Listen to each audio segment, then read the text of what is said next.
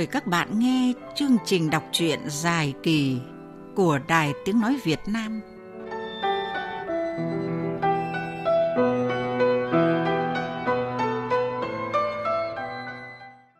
Các bạn thân mến, ngay từ những trang mở đầu tiểu thuyết Sóng Độc, ngòi bút của nhà văn Trần Gia Thái đã trực tiếp mổ xẻ những vấn đề nhức nhối trong nội bộ của đài truyền hình Bắc Hà đó là một trong những điểm nhấn khiến người đọc người nghe hồi hộp dõi theo những diễn biến tiếp theo của tác phẩm.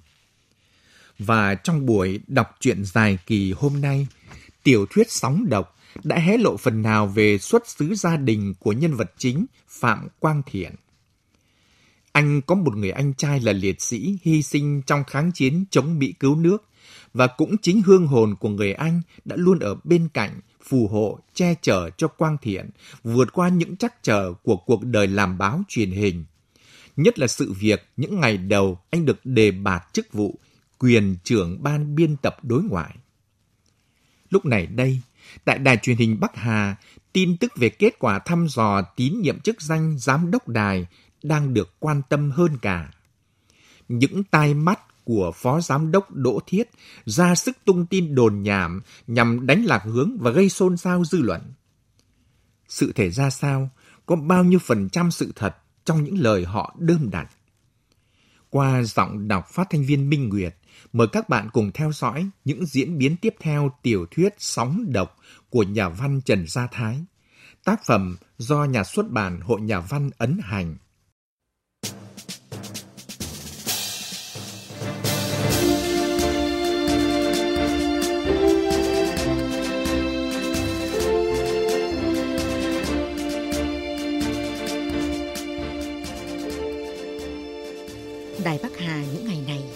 gì một cái chợ. Kíp làm phim trên ô tô, kíp kỹ thuật trên bàn dự, phòng thu thanh, trong nhà ăn tập thể, ngoài quán bia hơi. Chủ đề nhân sự số 1 của Đài Bắc Hà được ưu tiên hàng đầu. Nơi dì dầm, nơi dì giả, nơi dâm gian, nơi thập thụt. Ngoài quán nhậu thì công khai tranh cãi như ong vỡ tổ. Quang Thiện vẫn thế, cuốn vào công việc. Anh chẳng để ý gì tới những tin đồn Đến nỗi bạn bè bình tĩnh nhất cũng phải sốt ruột chạy tới báo tin cho anh. Cũng là để hỏi cho rõ thực hư. Thiện này, sự thực kết quả như thế nào? Mình không biết và mình cũng không quan tâm. Người ta đang đồn ầm lên là ông cao phiếu nhất do gian lận đấy. Điện thoại di động đây, ông gọi cho ông Văn Đức xem sao. Các cậu điên à? Sao tớ phải hỏi? Ông ấy lại đánh giá mình ra.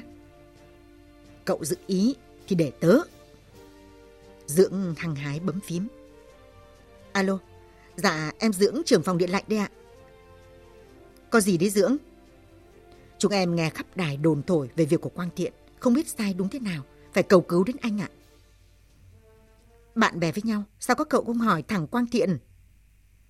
Dạ, thằng Hâm này bảo nó không biết và cũng không quan tâm. Thế đấy, trong nhà chưa tỏ, ngoài ngõ đã thông. Tôi cũng như cậu Thiện, Đến giờ này cũng chưa biết gì. Mà các cậu là những người ngay ngắn nên tập trung vào công việc đi. Đừng quan tâm tới chuyện tào lao của mấy đứa, dỗi hơi nữa. Dạ thưa anh, nhưng mà cả đài đang loạn cào cào. Không nghe, nó cũng rót vào tai, buốt màng nhĩ lắm. Mình là cơ quan báo chí, đi tuyên truyền người ta. Sao dễ bị tuyên truyền lại thế? Tin tức lề trái, sóng độc, chẳng lẽ lại vào đài như gió vào nhà trống thế sao? Các cậu phải có đầu óc phân tích chứ. Chưa bao giờ đài loạn tin thế này. Nếu không đúng thì cũng phải có cuộc họp chấn chỉnh, không là rất gay giám đốc ạ. Mình họp để đính chính tin đồn chẳng hóa ra là chính thức hợp thức nó. Thôi được, tôi đặt cách thông báo cho các cậu một tin sốt dẻo, chưa có tiền lệ bao giờ. Các cậu có muốn nghe không? Dạ, muốn ạ. Thủ trưởng nói luôn đi, chúng em sốt ruột lắm rồi ạ.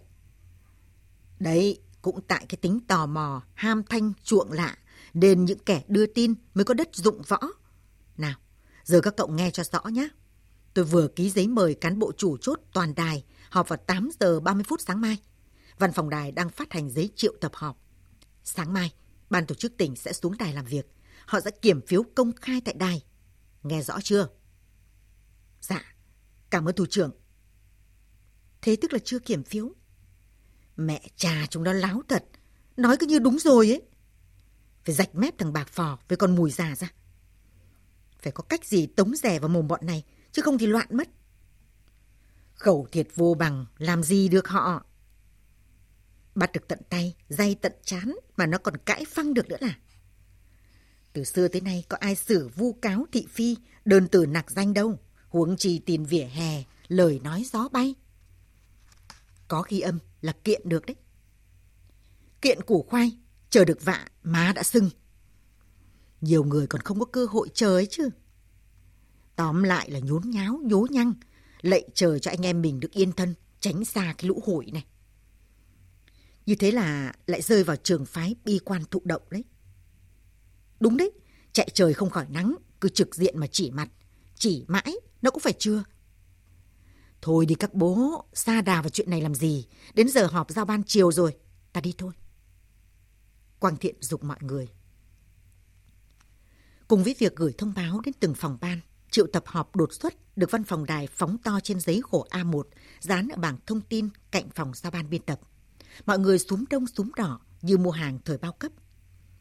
Ô, thế vẫn chưa xong à? Sao bảo có kết quả hết rồi? Quang Thiện thủ khoa, Đỗ Thiết Bay. Tin vịt hết. Thừa lệnh giám đốc, tránh văn phòng ký triệu tập họp đi. Mùi già đi qua thấy mọi người đọc thông báo cũng chen vào. Tưởng gì, cả đài biết hết kết quả rồi, còn vẽ chuyện ra họp với công bố. Thấy bạc phò, mùi già nháy mắt ra hiệu đi theo. Cả hai ra góc hành lang. Này, thế là thế nào? Mọi khi họ có thông báo công khai đâu, giờ lại xuống tận nơi công bố. Thông báo chỉ nói về họp kiện toàn nhân sự. Thế thì tin của mình là bị à? Bịa là bịa thế nào? Ông nghe từ đâu? Từ nguồn đáng tin cậy. Trông cái mặt gian gian của ông, tôi nghi lắm. Còn mặt bà thì đáng tin nhờ.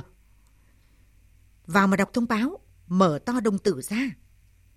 Thế ông đã hỏi xếp thiết chưa? Gọi địch được. Chắc lão quý mùi lại ngoài vùng phủ sóng rồi, trong vùng phủ váy ấy. Ừ, cái món ấy xếp mình lúc nào cũng vượng. Phòng làm việc của Vĩnh Quyền nằm khuất cuối hành lang. Cửa chính khép. Treo trên tay nắm là chiếc biển đang họp. Thông thường khi đã có chiếc biển như thế này treo lên có nghĩa là bên trong có cuộc họp kín, nội bất xuất, ngoại bất nhập. Bên trong chỉ có bốn người. Vĩnh Quyền cùng ba lãnh đạo Đài Bắc Hà là Văn Đức, Trần Thụy và Đỗ Thiết. Trên bàn họp là ba chiếc phong bì thư dày cộp. Quyền ngả người trên ghế, đưa mắt nhìn Đức, Thụy và Thiết. Đức thở dài. Thụy mặt đỏ phừng phừng, lông mày nhíu lại. Cơn bực dọc vẫn chưa nguôi. Còn Thiết thì khá bình thản. Không vui không buồn, không lo lắng. Thỉnh thoảng liếc trộm quyền, bắt gặp quyền nhìn mình thì lại hướng mắt lên trần nhà, xem quạt trần quay. Quyền phá vỡ sự im lặng. Ba lá đơn, ba nội dung khác nhau, nhưng cách lập luận giống nhau, dùng từ cũng không mấy khác nhau. Còn chữ đề ngoài bì thư, cái đánh máy, cái viết tay, nhưng đều do một người viết. Kết quả giám định là như vậy. Các anh nghĩ sao? Phong bì phiếu tín nhiệm vẫn còn niêm phong, tôi đích thân giữ. Quyền đứng lên mở tủ, lấy ra túi hồ sơ khổ A4 màu vàng đưa cho Đức. Đức xem xong, đưa cho Thụy. Thụy xem xong, đưa cho Thiết. Thiết không xem, đẩy trả lại. Phiếu chưa kiểm mà đã phao tin có kết quả, đã vu cáo tổ chức làm thiên lệch. Loạn cả, không còn ra thể thống gì nữa. Qua xác định vân tay trên thư và tự dạng, chúng tôi đã biết có hai người liên quan trực tiếp đến ba lá đơn này. Tôi nói liên quan trực tiếp, có nghĩa là còn những người gián tiếp. Tỉnh không muốn làm to chuyện. ầm lên thì xấu mặt tỉnh với cả nước. Báo chí họ có để yên cho mình hay không? Đồng chí Bí thư Hoàng Minh dặn tôi, phương châm chuyện to biến thành chuyện nhỏ, chuyện nhỏ biến thành không có gì. Nhưng như thế không có nghĩa là chúng tôi bỏ qua. Các đồng chí phải chấn chỉnh ngay, phải làm cho tình hình ổn định. Nếu không thì tất cả ba đồng chí phải đi. Đây là ý kiến của anh Hoàng Minh tại cuộc họp thường vụ sáng qua, chứ không phải là của tôi đâu nhé. Cả việc mời các anh lên đây trao đổi cũng là ý kiến chỉ đạo của thường trực đấy. Các anh còn ý kiến gì nữa không? Không à? Nếu vậy thì cuộc trao đổi kết thúc ở đây. Các anh về triển khai sớm cho, tôi còn cuộc họp nữa. À quên, anh Đức ở lại thêm với tôi mấy phút. Lần đầu tiên Quang Thiện thức đến sáng, chính xác là 4 giờ. Không phải công việc sáng tác hay biên tập bài vở, biên soạn chương trình, mà là vì những chuyện thị phi đồn thổi trong đài suốt tuần qua. Quang Thiện vốn rất ghét những chuyện không đâu của mấy kẻ vô công rồi nghề. Người làm không hết việc, kẻ nhanh nhang hóng hớt, dòm ngó người này so mói người kia. Anh không thích la cà, nhóm này nhóm nọ, tụ tập cà phê cà pháo hay kẹo lê ở hàng nước chén trà, chém gió, hút thuốc lào vặt. Xong công việc ở đài là Quang Thiện lại vùi đầu vào sách vở. Anh đọc sách như ăn gỏi, đọc bù cho ngày xưa đói sách. Quê anh là vùng đồng chiêm trũng, quanh năm ngập lụt, gọi là rốn nước. Đói cơm nhịn áo, học hành thì thiếu giấy vở, thiếu sách bút. Sách giáo khoa còn phải đi mượn, đi học nhờ. Cả huyện có một hiệu sách nhân dân, bày bán chung trong dãy cửa hàng của liên ngành thương mại, lương thực, thu mua nông sản. Làm gì có tiền mà mua sách? Báo chí cũng là chuyện xa xỉ. Ở gần nhà Thiện có ông làng bốc thuốc bắc, tên hiệu là Đạo Sinh Đường. Thiện hay mò sang nhà ông này, tán hộ thuốc, rồi mượn báo cũ gói thuốc để đọc. Thư viện nhà trường lèo tèo xăm cuốn sách thưởng thức nông nghiệp. Sách văn học chỉ có trong danh mục, không bao giờ có trên giá bày, vì các thầy cô mượn hết. Mượn rõ lâu, thủ thư đòi mãi mới trả, làm sao mà đến lượt học sinh mượn. Cho nên thiện thèm sách, ngốn sách là thế. Ngày nghỉ cuối tuần thì bận bịu làm thêm. Lúc mới về đài công tác, Thiện làm thêm nghề chụp ảnh. Nghề này anh học được từ ông cậu họ, em mẹ, người tỉnh Bắc. Những năm đầu xây dựng gia đình, sinh con đầu lòng, chụp ảnh là nghề tay trái. Thiện chụp ảnh vào loại đẹp, có tín nhiệm. Giá cả bao giờ cũng rẻ hơn người khác. Ảnh đám cưới đám ma, ảnh hội nghị, ảnh chân dung, ảnh thẻ học sinh, ảnh thờ các cụ già, ảnh truyền thống cơ quan xí nghiệp nhà máy. Ai thuê gì cũng làm, không đề hà. Từ thời đó, Thiện đã ý thức được việc cạnh tranh bằng giá cả. Vật tư đắt, mua giấy ảnh, thuốc ảnh, phim chụp ảnh của Đông Đức thì đắt, lãi chẳng được mấy.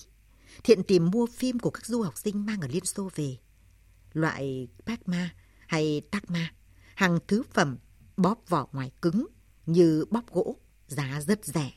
Loại này để lâu dính vào nhau, nhưng bỏ vào trong hũ sành, lót lá chuối khô và vôi cục để mấy tuần là lại mềm ra.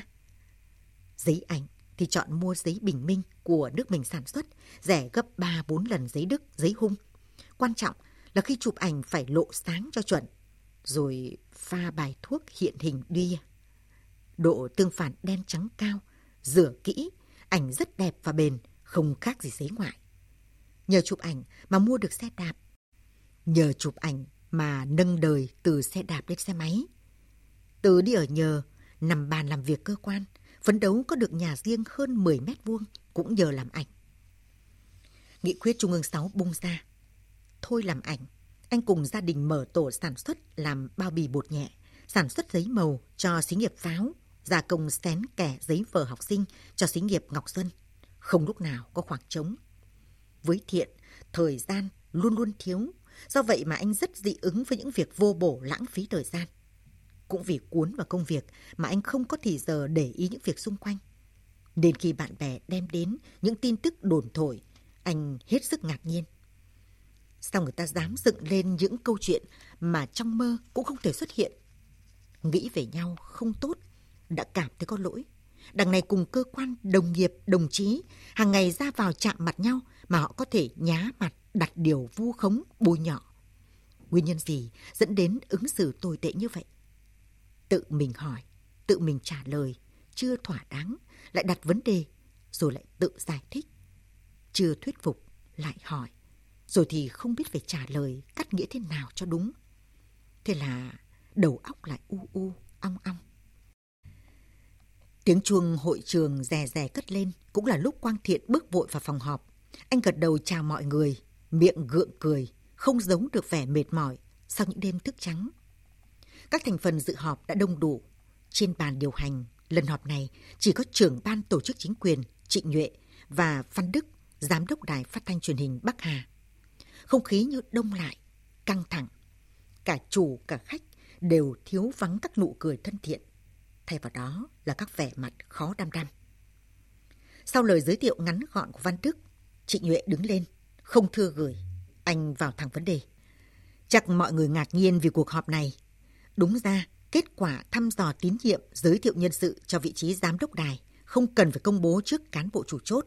Không có quy định nào buộc phải như vậy. Tổ chức xin ý kiến các đồng chí để tham khảo. Kết quả thế nào, chúng tôi chỉ thông báo cho riêng giám đốc biết.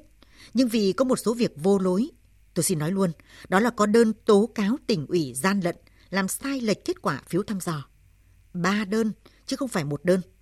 Ngoài ra, còn có ý kiến của một đồng chí trên ban kiểm tra cấp cao gọi điện cho đồng chí bí thư tỉnh, hỏi có chuyện gian lận phiếu ở Đài Bắc Hà không? Thật là nực cười, phiếu chưa được kiểm vẫn còn niêm phong bảo mật. Về nguyên tắc, đơn thư nặc danh không xem xét, nhưng có ý trên và đài cũng là cơ quan nhạy cảm, nên tỉnh cho phép áp dụng giải pháp tình thế, coi như là một ngoại lệ. Vì vậy hôm nay, chúng tôi sẽ kiểm phiếu ngay tại đây, trước sự chứng kiến của tất cả các đồng chí cán bộ chủ chốt để thực hiện cái việc ngoại lệ đó. Tôi xin nói lại, sẽ không có lần thứ hai như thế này. Bây giờ xin phép hội nghị cho trưng dụng lại ba đồng chí trong tổ kiểm phiếu hôm trước và bổ sung thêm ba đồng chí nữa trong hội nghị hôm nay là 6 người vào tổ kiểm phiếu. Đồng chí trưởng phòng tổ chức cán bộ đài sẽ làm tổ trưởng. Hai đồng chí cán bộ chuyên viên của tỉnh sẽ là người giám sát. Trịnh Nhuệ nói liền một mạch, nét mặt đỏ lựng, có vẻ hơi bị kích động bởi công việc bất thường này. Không khí căng hiện hữu. Từng góc từng góc ngồi, những vẻ mặt ngơ ngác nhìn nhau. Bố lao bố tuét. Mất dạy thật. Quá tệ. Làm thế là vẽ hề vào mặt đài. Thật là xấu hổ. Cả tỉnh cả nước người ta cười, người ta khinh cho. Anh nào mà to gan thế nhỉ? Đơn nặc danh thì vứt luôn, các bác nhà mình hữu khuynh quá. Làm thế bọn ném đá dấu tay lại được thể. Vì ý kiến của ông cán bộ trên ban kiểm tra kia nên bí thư tỉnh mới cho về đây kiểm phiếu. Chắc bọn làm đơn có đứa quen không ấy? Cấp trên mà cũng hồ đồ. Có gì khó đâu, nó lừa các bác như bỡn. Nó chỉ cần bảo có dư luận như thế. Anh nói với bí thư cho kiểm tra lại. Nếu đúng thì tìm cách khắc phục. Không thì ảnh hưởng đến uy tín tỉnh nha. Đại hội tỉnh đảng bộ sắp đến nơi rồi.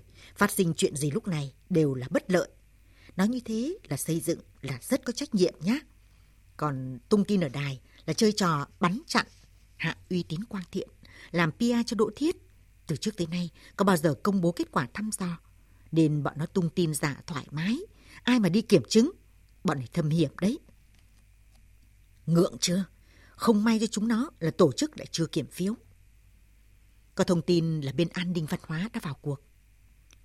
Như thế là vu cáo, các ông ấy không để yên đâu. Điệp không sợ súng. Đỗ Thiết hí hoáy viết gì trong sổ tay, chốc chốc lại ngẩng lên đảo một lượt khắp phòng. Không hiểu Thiết có nghe được những lời bàn tán gì rào to nhỏ kia không, mà thái độ rất điềm nhiên, thỉnh thoảng còn cười nhạt. Trên bàn điều hành, giọng trịnh nhuệ vẫn sang sảng. Đề nghị tổ kiểm phiếu cho chuyển bàn điều hành sang bên trái, đưa bàn kiểm phiếu ra giữa cho mọi người dễ quan sát. Sau đây, đề nghị ba đồng chí giúp tôi kiểm tra niêm phong trước khi giao cho tổ kiểm phiếu. Vâng, mời đồng chí Đỗ Thiết, Phó Giám đốc, đồng chí Lê Hoàn, Phó trưởng ban biên tập chương trình Đông Thôn và đồng chí Quang Thiện, trưởng ban thư ký biên tập. Ba đồng chí khẩn trương giúp cho. Thiện xem, Hoàn xem. Đến lượt Đỗ Thiết, Phó Giám đốc lật đi lật lại, rồi tươi cười, dơ bì phiếu lên cao. Dấu niêm phong còn nguyên si ạ. Đồng chí chuyển cho các anh em ở dưới cùng xem, cho thêm khách quan. Chị Nhuệ nói với Đỗ Thiết. Thôi anh, anh em chúng tôi đại diện là được rồi. Các anh quá cẩn thận. Chị Nhuệ đón bì phiếu cảm ơn và còn kèm theo cô nói mát. Chính ra là phải có thêm camera giám sát mới gọi là cẩn thận. Đỗ Thiết cũng đùa lại. Anh mà báo trước thì có camera ngay. Của nhà chồng được mà. Trịnh Nhuệ cười, nhìn sâu vào Đỗ Thiết. Lóe lên trong đầu anh câu trả lời. Thích trò tung sóng hiệu hả? Tôi đang phá sóng của các anh đây. Tổ kiểm phiếu nhanh chóng vào việc. Họ kiểm phiếu công khai ngay trên bàn điều hành. Bắt đầu là kiểm số lượng phiếu. Người dự họp giải lao tại chỗ, uống nước trao đổi, chuyện trò, chờ kết quả. Các nhóm lại tranh thủ hội ý. Các ông có đoán được đơn phát từ đâu không? Còn lạ gì nữa, không nhóm ấy thì còn ai? Ai là ai? Là người nào? Có dám nói không? Là người mà ai cũng biết là ai đấy, nhưng không dám nói ra. Tại sao ông Quyền lại mời ông Thiết và Hoàn Toác lên xem Điêm Phong gì? Đấy, câu trả lời là ở đấy. Tôi thấy ông Thiết có vẻ gượng gạo, còn Hoàn toát mặt tái dại. Ừ, ông Quyền nhìn xoáy vào mặt hai người. Chưa đầy 20 phút, phiếu đã được kiểm xong.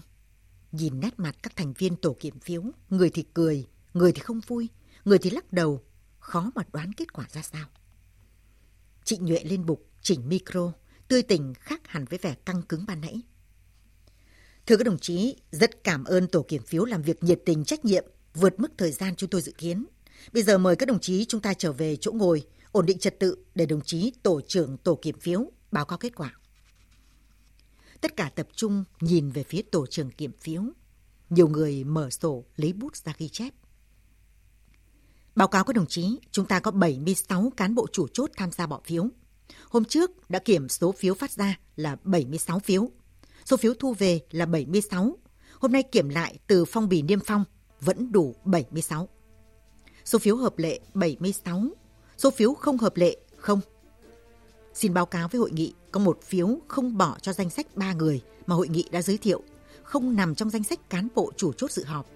Vì đây là thăm dò tín nhiệm, không phải là phiếu bầu, nên ban tổ chức vẫn đồng ý đưa vào biên bản kiểm phiếu để báo cáo hội nghị. Danh sách được xếp theo thứ tự ABC. Kết quả như sau.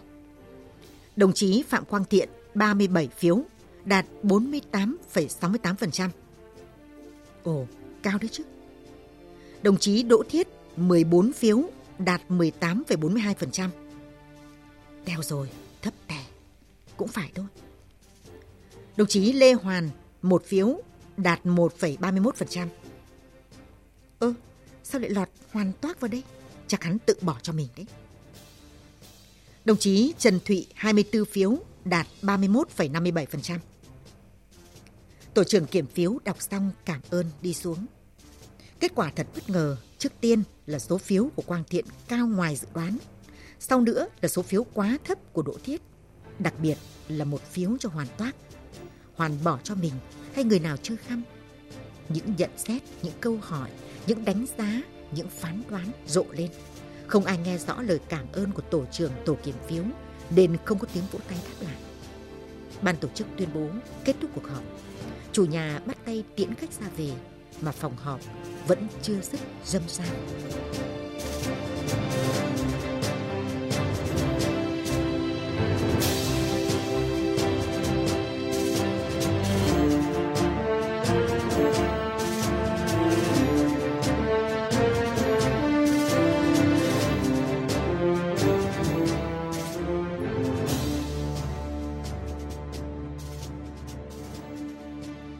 Giữa mê trận, tin đồn, nhân vật Phạm Quang Thiện vẫn không hề nao núng. Trong khi đó, các lãnh đạo tỉnh, lãnh đạo đài Bắc Hà đang họp kín để bàn về những lá đơn nặc danh giữa lúc tình hình đang nước sôi lửa bỏng. Mời các bạn đón nghe tiểu thuyết Sóng độc của nhà văn Trần Gia Thái trong buổi đọc truyện dài kỳ ngày mai. Chương trình do biên tập viên Võ Hà thực hiện – Xin chào, tạm biệt và hẹn gặp lại các bạn. Thực phẩm này không phải là thuốc không thể thuốc chữa bệnh. Viên xương khớp Khương Thảo Đan nghiên cứu bởi INPC Viện Hàn Lâm Khoa học và Công nghệ Việt Nam hỗ trợ giảm đau, giảm các triệu chứng viêm và phục hồi sụn khớp. Khương Thảo Đan cam kết hoàn lại 100% tiền nếu không giảm đau xương khớp sau 2 tháng sử dụng